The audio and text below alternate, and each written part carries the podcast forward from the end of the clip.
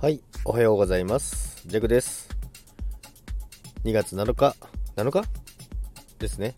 日曜日ですね。今日は皆さんお休みだと思いますけども、皆さん光合成してますか？ということですね、光合成 ジャクはですね、あの、毎日あの、一回は外に出ないと、あの、外に出て光合成しないと元気が出ないんですよね。太陽の光浴びないとなかなか元気が出ないんですよね。家にいるとずーっと頭痛くなっちゃうんで、一回は外に出てですね、太陽を浴びないと活動ができないんですよね。まあ、人間も一緒で多分光合成しないと、あの、循環ができないんですよね。知らんけど。ということでですね、まあ、外に出てですね、まあ、太陽の光でも浴びようかなと思って朝、まあ、準備してですね、さっき出てきたんですけどもね、まあ、ちょっとあの今、洗面所がもちょっと水漏れで、ちょっと直してる最中だったので、お風呂で頭洗っていこうかなって思ったら、これ皆さんよくありますよね。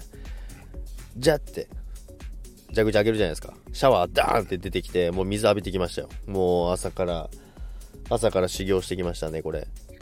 ということですね、まあ、光合成って言ってもあれですね、その光合成の仕組みってなんか結構面白いと思うんですけど、なんか人間もその、まあ、太陽を浴びて、人間じゃないわ。植物も人間、人間じゃないわ。何言ってんだ植物、太陽を浴びて、あのー二酸化炭素とか糖分とかを発して、で、土から栄養を蓄えて、で、成長していくじゃないですか。じゃあ人間もいろんな情報を入れて、で、それをアウトプットして、やっぱ大きくなっていくじゃないですか。だからやっぱり人間も光合成できるんじゃないかなと思うこと、思うんですけども、まあ、ふと思ったので、浅はかな知識で光合成を語ってしまいましたけども、専門の方はごめんなさい。